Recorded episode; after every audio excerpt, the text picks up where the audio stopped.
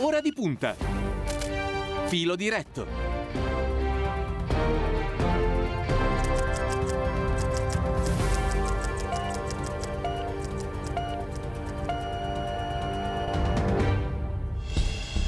Puntuali sulla nostra tabella di marcia, 50 minuti dopo le 8, ancora una buona mattina da parte di Cristiano Bucchi, il filo diretto e quindi il numero che avete a disposizione per porre le vostre domande ai nostri ospiti, 342 14 26 902. Benvenuto negli studi di Radio Immagina, Giampaolo Manzella è il sottosegretario uscente al Ministero dello Sviluppo Economico. Buongiorno Manzella. Buongiorno, buongiorno a voi. E grazie per essere con noi. Eh, oggi ci occuperemo dell'Italia delle start-up, parleremo di innovazione, parleremo di creatività. Intanto, in questa fase politica, eh, ricordavo che lei è il sottosegretario uscente, a che cosa si lavora?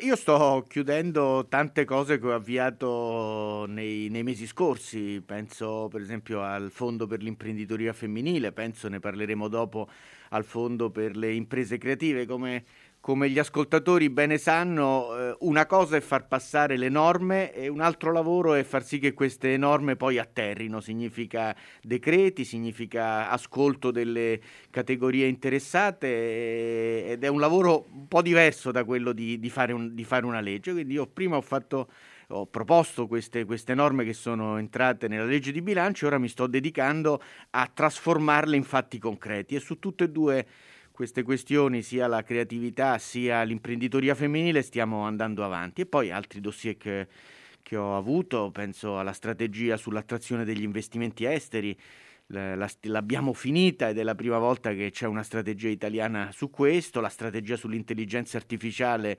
verrà pubblicata a breve, insomma eh, si continua a lavorare. Si continua a lavorare, continua a lavorare anche Mario Draghi. Fra l'altro, le agenzie ci ricordano che il Presidente del Consiglio ha lasciato da qualche minuto la sua abitazione a Città della Pieve, dove ha trascorso un fine settimana di lavoro e attesa a Roma, perché poi nel pomeriggio, come avevamo ricordato in apertura, riprenderanno le consultazioni. Eh, le posso chiedere, Manzella, così una valutazione complessiva naturalmente eh, eh, rispetto a quello che è stato il lavoro del Presidente incaricato la scorsa settimana, perché poi le, le consultazioni appunto riprenderanno oggi e domani. Il, diciamo, il, lavoro di consultazioni è stato un lavoro molto attento da quello che, che, che appunto eh, trapela eh, e secondo me c'è la sensazione comunque eh, che il nostro paese mm, possa essere entrato, entri in una nuova fase. Noi non dobbiamo mai dimenticare che Draghi è una delle personalità europee ed europeiste più rilevanti nel mondo. Quindi eh, c'è qui la possibilità per l'Italia di avere un, uh, un, Presidente del Consiglio di una caratura mondiale, quindi per avere un'Italia più forte in Europa e per avere un'Europa più forte nel mondo. E questo in un momento storico, eh, economicamente, politicamente, strategicamente, in cui eh, il futuro si disegnerà a blocchi. Beh, secondo me è una, è una grande occasione appunto per avere un'Italia più, più, più forte in un'Europa più, più forte, più influente, più, eh, insomma, più capace di, di, insomma, è ottimista, è ottimista Manzella. io sono, sono ottimista. Sei ottimista, va bene, perfetto. È importante, ehm, ma quando parla di start-up, start-up, adesso venga ai suoi temi naturalmente, quante volte deve spiegare eh, di che cosa stiamo parlando? Perché non tutti immagino, no? capiscano poi questa, questa espressione. Ma ormai l'espressione è diciamo, entrata nel, nell'immaginario, quindi io non è che devo spiegare ehm, che cosa sia una startup. Io mi trovo alcune volte a dover spiegare perché è importante sostenere le startup. E, ehm, e questo, se vuole, ci riporta dritto dritto all'Europa, perché nella strategia per eh, appunto, le, le, le, piccole e medie imprese che è uscita nel marzo del, del, del 2020, quindi qualche giorno prima diciamo, della, della, della, della pandemia, eh, proprio l'Europa diceva noi dobbiamo diventare il continente più accogliente per le start-up, perché vedete start-up significa eh, crescita, significa futuro, significa occupazione tendenzialmente giovanile, significa contatto tra mondo della ricerca e mondo dell'impresa ma significa anche in un paese come il nostro avere delle idee digitali e portarle dentro il mondo dell'impresa tradizionale. Io proprio c'è un, c'è un, un ricordo che ho quando eh, sono andato a trovare un leader mondiale nel packaging eh, vicino Bologna, eh, la Marchesini, e parlando con Maurizio Marchesini, ecco, lui mi ha detto, vede Manzella, noi anni fa potevamo essere leader nel mondo, loro sono tra i leader mondiali nel, nel costruire le macchine per per fare fa, diciamo, scatole de, per prodotti farmaceutici. Noi eravamo leader nel mondo perché eravamo i più bravi tecnologicamente.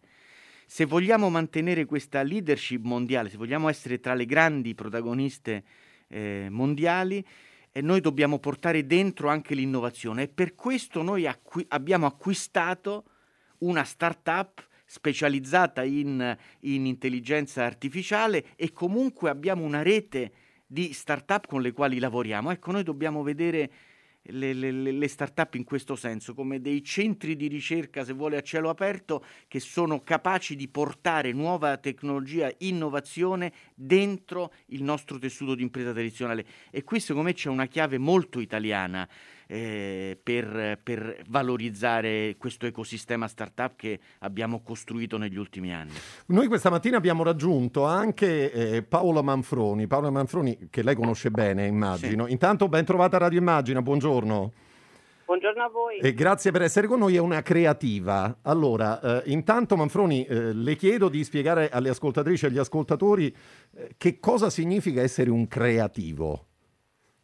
Allora, in italiano fa un po' ridere, in realtà è la traduzione del creative, creative department che viene dalla cultura anglosassone della pubblicità. Sì. Quindi eh, il creativo in, in, italiano è usato specificamente per questo ruolo, cioè per la creatività all'interno eh, della comunicazione commerciale. Ovviamente esistono altre migliaia di tipologie di creativi, tutti gli artisti e, e, e gli inventori, diciamo che non si definiscono creativi hanno un nome specifico. Quindi la creatività può essere declinata in tanti modi diversi, se vogliamo. Beh, assolutamente, assolutamente. Quella di cui ecco, stiamo parlando adesso, che è la creatività che genera economia, no? è, un, è, una industria. Eh, non è la creatività del singolo che può usare la sua creatività anche so, cucinando o, o arredando casa ma stiamo parlando in questo momento della, eh, di un asset competitivo di un paese e, e, e, di un'azienda. A noi piace dire che dove c'è creatività c'è una, sostanzialmente c'è una competizione leale e trasparente. No? Dice, la creatività è l'ultimo mezzo legale per avere un netto vantaggio sulla concorrenza. Quindi è, è in qualche modo, almeno io la vivo come un antidoto ai mali cronici di questo paese, cioè alle distorsioni no? del nostro mercato.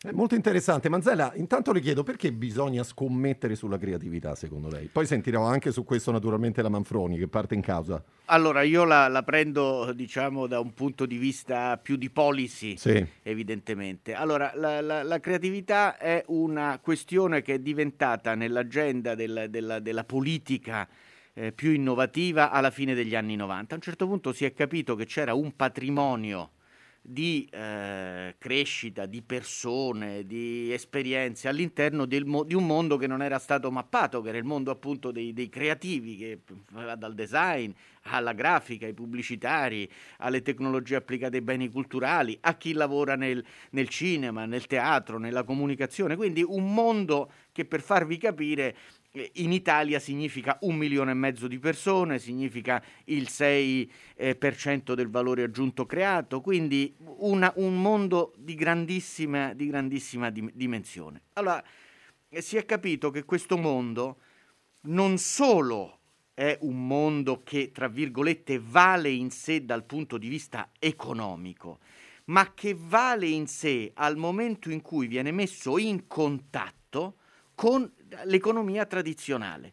Le imprese che investono in design crescono di più, fanno più fatturato, hanno più propensione eh, all'export e sono i dati che per esempio raccoglie Simbola su questo, comparando imprese simili, alcune che hanno, sono entrate in contatto con i designer, altre che non sono entrate in contatto con i designer. Questo è un esempio, ma lo stesso può dirsi su appunto la comunicazione, sulle eh, tecnologie digitali, cioè eh, la forza della creatività è che tu devi promuoverne l'innesto e l'incontro con le, l'economia tra virgolette, tra virgolette più tradizionale.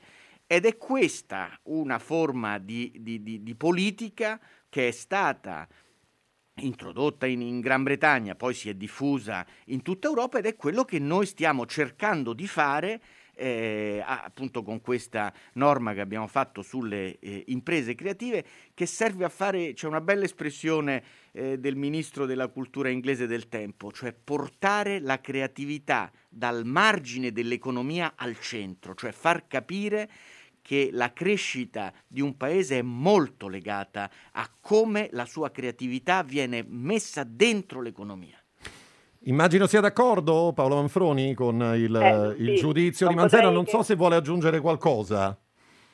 Non potrei che essere più d'accordo di così. Sì, devo, mh, mm, voglio, voglio, aggiungere eh, il fatto che siamo in un'epoca determinante, ovviamente la creatività è, eh, è stata mh, mm, importante in tutta la storia umana, ma in questo momento specifico in cui ci troviamo al, a, un, a, una svolta tecnologica no? eh, gigantesca, Mm, io paragono questo momento a, al 1500 dopo la, l'invenzione della stampa e la scoperta dell'America, cioè il web ha, uh, e, e, le uh, tecniche e le tecnologie digitali ci stanno mettendo a disposizione strumenti mai visti prima di una potenza pazzesca che ci portano a ridisegnare tutti i processi, tutte le relazioni, tutti i prodotti, tutti i servizi. Quindi in questo, mai come in questo momento chi saprà mettere i propri creativi al centro del sistema industriale eh, si guadagnerà diciamo, una, appunto, una posizione predominante sul mercato, quindi si guadagnerà ricchezza. Voglio dire un'altra cosa, la, la creatività è anche un modo bellissimo di stare al mondo, crea felicità, diciamo, è, un modo di uscire dai problemi no? con coraggio, con, eh, credendo nel futuro, con fiducia, con, con, entusiasmo, invece che con conflitto e rabbia come può succedere in altri, in altri casi. Certo. Quali sono i principali ostacoli alla creatività, Manfroni? E, beh, il senso, la, la, diciamo, il, la comfort zone del, del, delle cose come sono, quindi, e in Italia questa cosa è fortissima, per esempio le vecchie generazioni che non lasciano il passo alle nuove, um, la presunzione che si è sempre fatto in un certo modo e quindi perché fare diversamente, mentre la creatività uh, ha alla sua base per esempio il rischio, l'accettazione del rischio, perché se non accetti di fallire non c'è creatività. E tutto questo il nostro paese è una mentalità diciamo, molto, molto, poco autoctona, questo non per parlare male di noi, noi siamo il paese sicuramente più creativo del mondo, cioè la, la, la dose di creatività che c'è in ogni individuo eh, è veramente molto alta e che a volte fa un po' casino, però eh, è anche un, un grande asset. Certo, Manzella concorda, mi, mi, dice anche la sua. Io, io, io concordo nel senso che, che, che Paola l'ha presa dal punto di vista culturale eh, io la prendo dal punto di vista istituzionale, cioè per me è sempre paradossale che noi siamo il paese che nel mondo è considerato la culla della creatività eh, e in qualche modo noi non abbiamo mai avuto una vera politica per la creatività, che, che significa cose anche eh, semplici, significa portare nelle nostre scuole il creative thinking, cioè abituare da subito i nostri ragazzi al pensiero eh, creativo fino a a dire alle nostre piccole imprese guardate io non solo vi aiuto per la crescita nell'incontro con l'innovazione, con la ricerca, con quello che c'è nella nostra univers- nelle nostre università, ma vi aiuto anche ad incontrare creativi che possono cambiare il vostro modo di comunicare, di relazionare con gli altri, di disegnare i processi eh, produttivi, sino ad esempio al fatto che eh, l'Ocse, e questo a me è una cosa che sempre colpisce, che mi ha colpito molto, nel disegnare la pubblica amministrazione del futuro, dice guardate che la pubblica amministrazione del futuro deve essere una pubblica amministrazione in cui noi assumiamo più creativi. E, e, e te lo spiega con due figure professionali. La prima è il designer di servizi, perché il designer che fa? Il designer costruisce un prodotto e un servizio pensando a come l'utente finale lo, lo, lo, eh, ne beneficerà. Ecco, e questo secondo me quando uno ridisegna la pubblica amministrazione è essenziale perché proprio è il cittadino che deve essere al centro. Oppure, cosa che ancora più mi ha colpito, l'Ocse che ti dice, guardate, nel futuro la pubblica amministrazione dovrà avere degli storytellers, cioè delle persone che raccontano e fanno passare tra i cittadini che cosa fa la pubblica amministrazione, come la pubblica amministrazione interviene sui problemi. E in un periodo di trasformazioni così profonde, la funzione di qualcuno che racconta come la pubblica amministrazione, come lo Stato vuole portare una cittadinanza, un paese da un punto all'altro di, di, di appunto di questi fiumi che, che, che, che, continuamente passiamo, beh, secondo me eh, a pensarci è una cosa estremamente interessante. Quindi vede, dal punto di vista istituzionale noi abbiamo, non abbiamo una politica ed invece dobbiamo costruirla perché eh, proprio per aggredire quella, quei problemi di mentalità che diceva eh, Paola e secondo me se noi mettiamo in campo tutta questa creatività che c'è dentro i nostri, i, no, i nostri ragazzi, i nostri professionisti, eh, secondo me noi lì abbiamo veramente una grande possibilità di una crescita e di una crescita diversa. Paola Manfroni, lei quando ha capito che era con la creatività che avrebbe voluto lavorare? Mm, da sempre. Cioè, sta, perché io so che la sua storia è una storia molto, molto interessante, perché lei in realtà è laureata in farmacia, giusto?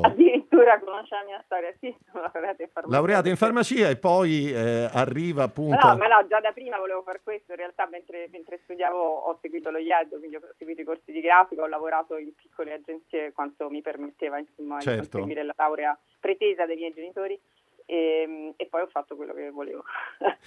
Eh, senta, questa pubblica amministrazione più, più creativa di cui Manzella parlava, quanto, quanto, è lontana guardando al dibattito in corso? Ma le cose non sono mai tanto lontane, in realtà a, parte che sono nell'aria e quindi secondo me è questione di poco, eh, succederà anche qui, anche se ci sono resistenze. E, tra l'altro ovviamente le, le parole di Manzella sono musica per gli orecchi di tutto il comparto, i creativi italiani non vedono l'ora cioè, siamo anche molto preparati perché ehm, seguiamo tanto le best practice eh, diciamo, globali e nel mondo ci sono esistono pazzesche possono, a cui ci si può ispirare perché poi non sempre bisogna ricominciare da zero, no?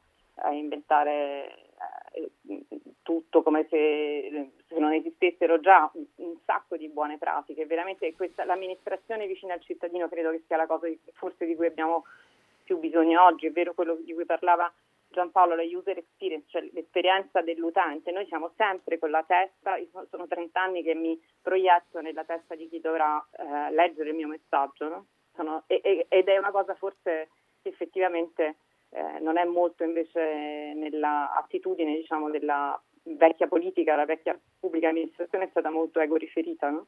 Certo. Manfroni, senta, le faccio un'ultima domanda e poi la lascio alla sua giornata. Eh, che impatto ha avuto la pandemia sul, sul suo lavoro? Allora, eh, in realtà nel mio specifico, eh, diciamo, dipende molto da che tipologia di, di clienti ehm, hai nel tuo portfolio, perché noi lavoriamo principalmente per clienti di food, di cibo, sì. e quindi in realtà eh, abbiamo continuato a lavorare mh, mm, tutto da remoto, mo- molto, moltissimo da remoto. Eh, noi abbiamo clienti al nord Italia e quindi semplicemente ho preso meno il freccia rossa e abbiamo, ci siamo completamente buttati sulle call, insomma, queste lunghe giornate di, di, lavoro telematico.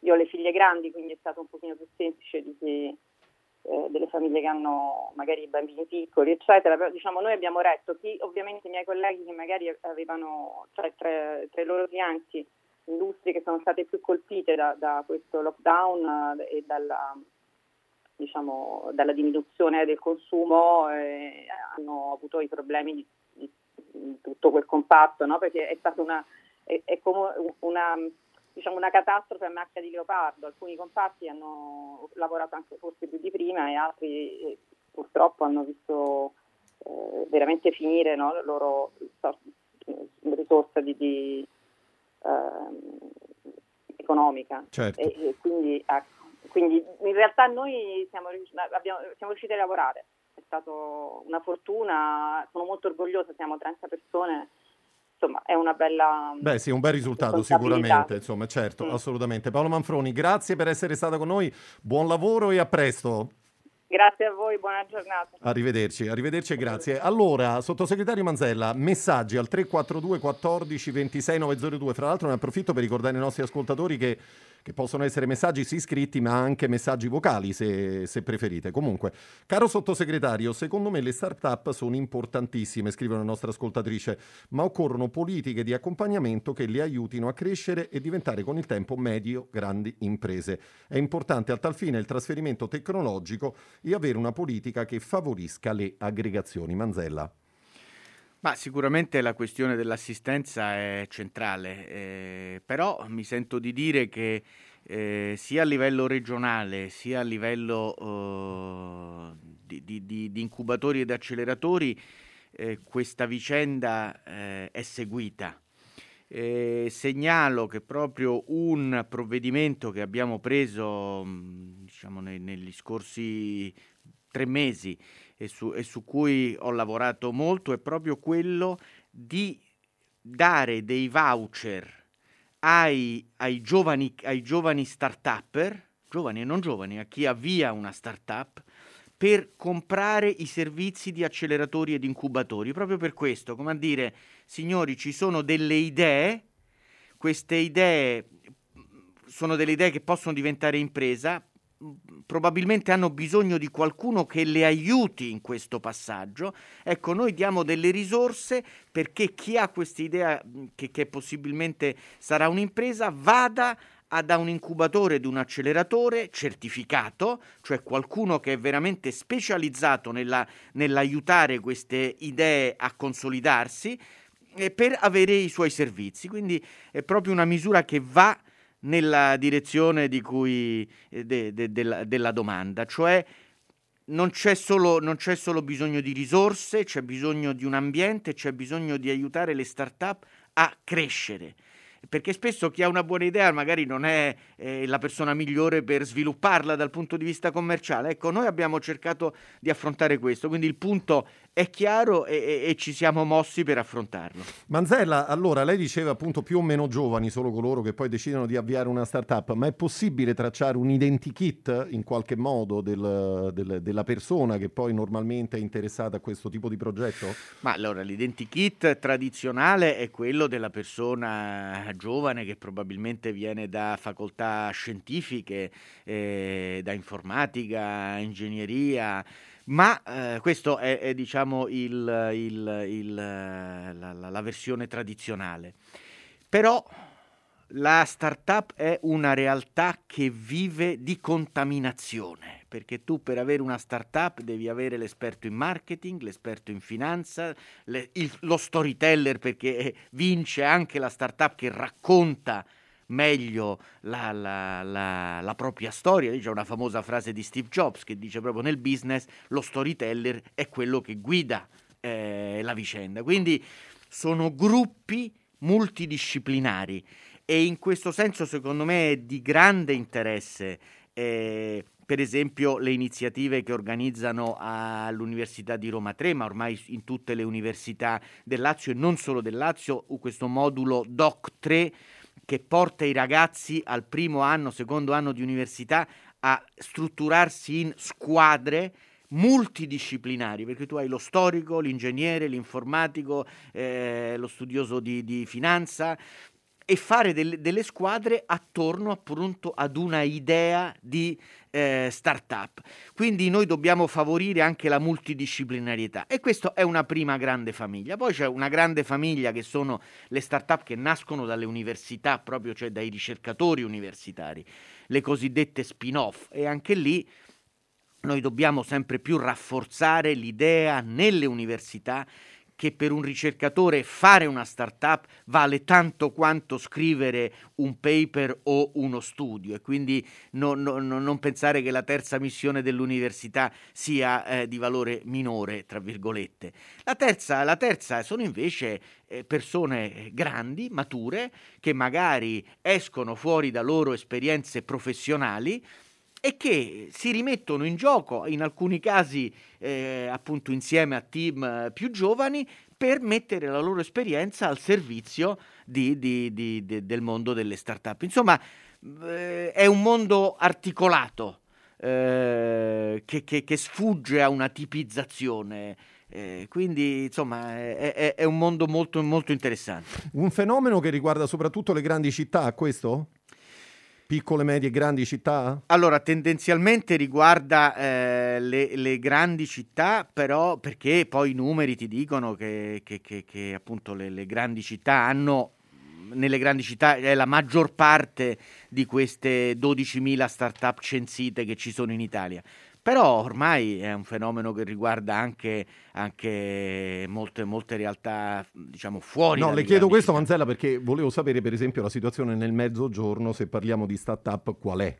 Beh, eh, mm, per esempio la Campania è una realtà molto interessante, la Puglia è una realtà molto interessante, vede anche lì è molto legato alle politiche che ha fatto un'amministrazione regionale, al tessuto eh, imprenditoriale universitario sul quale poggiano.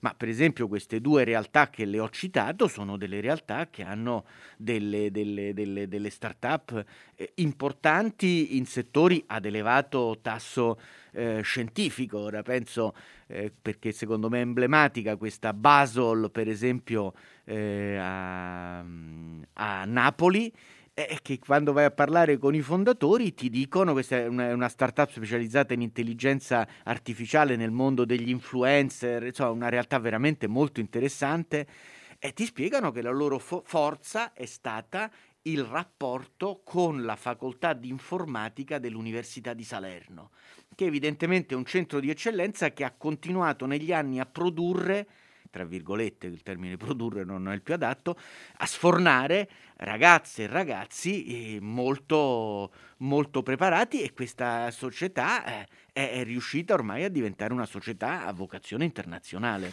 Sottosegretario Manzella, allora diamo qualche numero, lei mi corregga naturalmente, eh, lì dove le, le cifre non dovessero essere corrette. Il Fondo Innovazione è riuscito a deliberare oltre 170 milioni di investimenti eh, che ricadranno su 350 giovani imprese.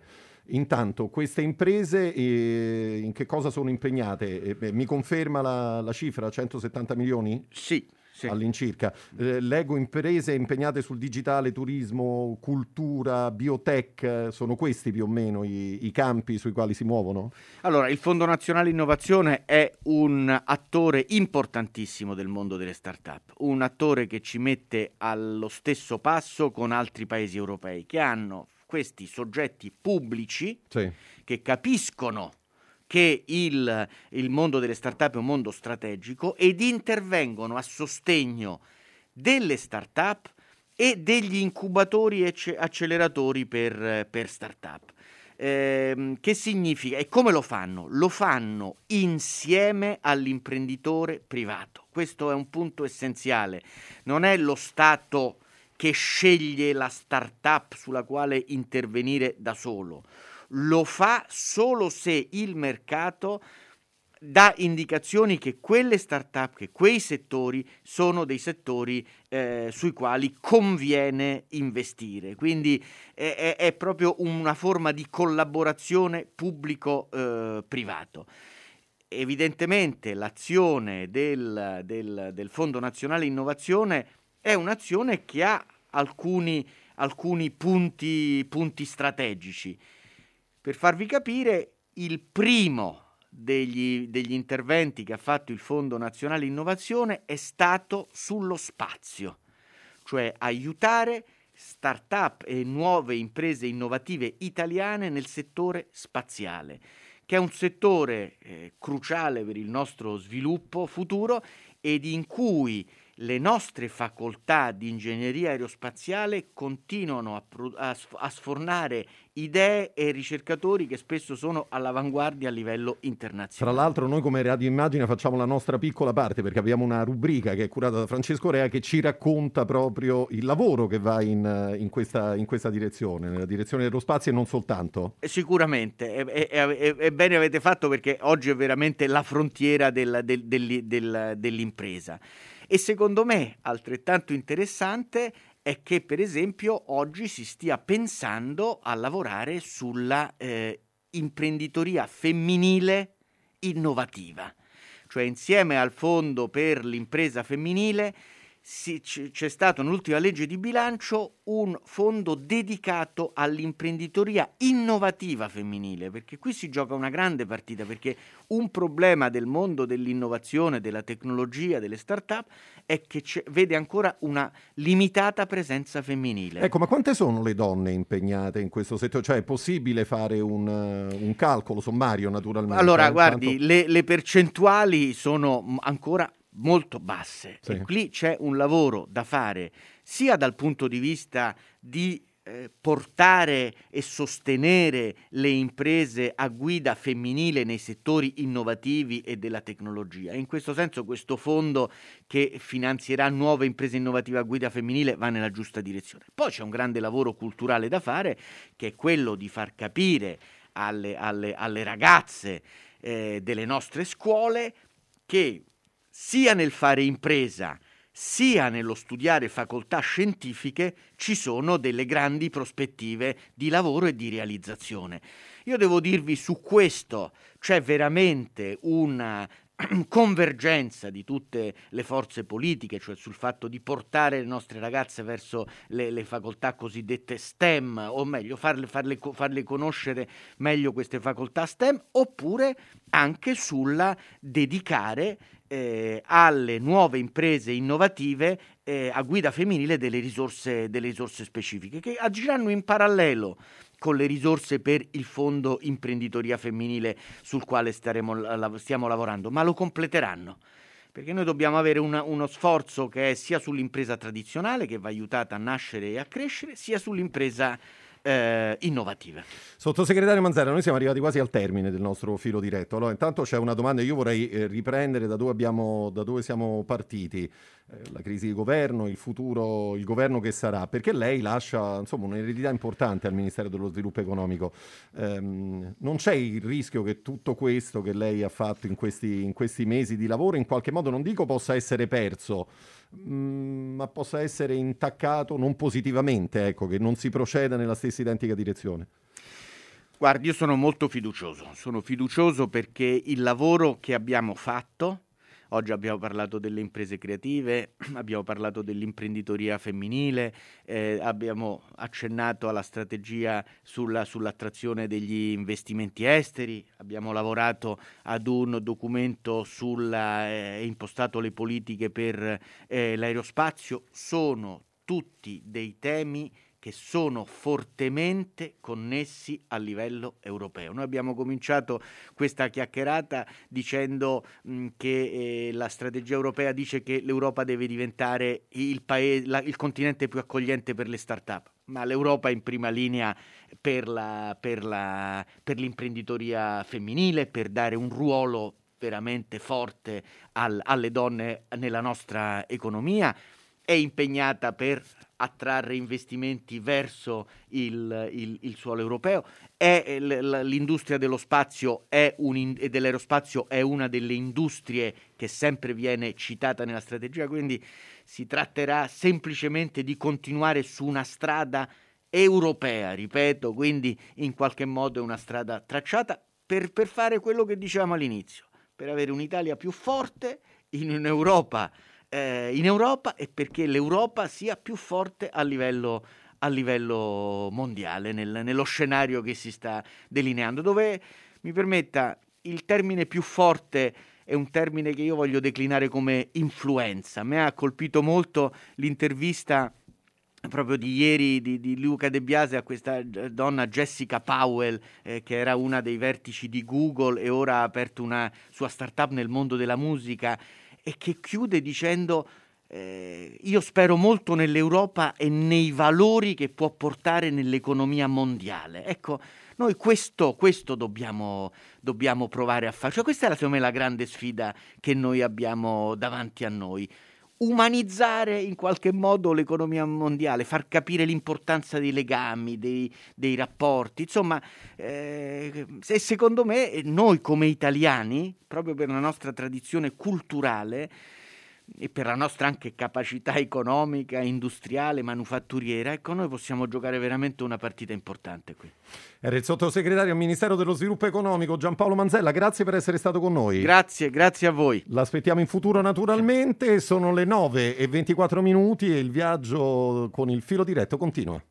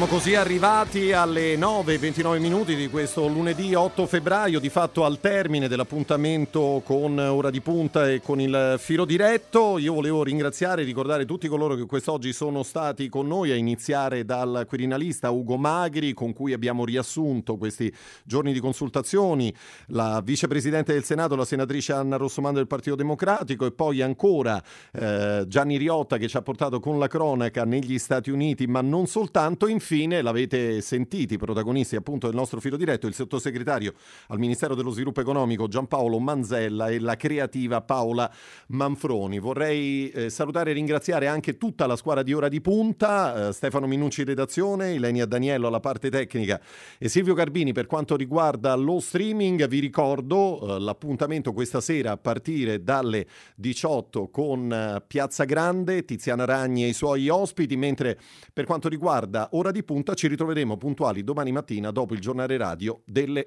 8. Da parte di Cristiano Bucchi l'augurio di una buona mattina e buon ascolto. A presto.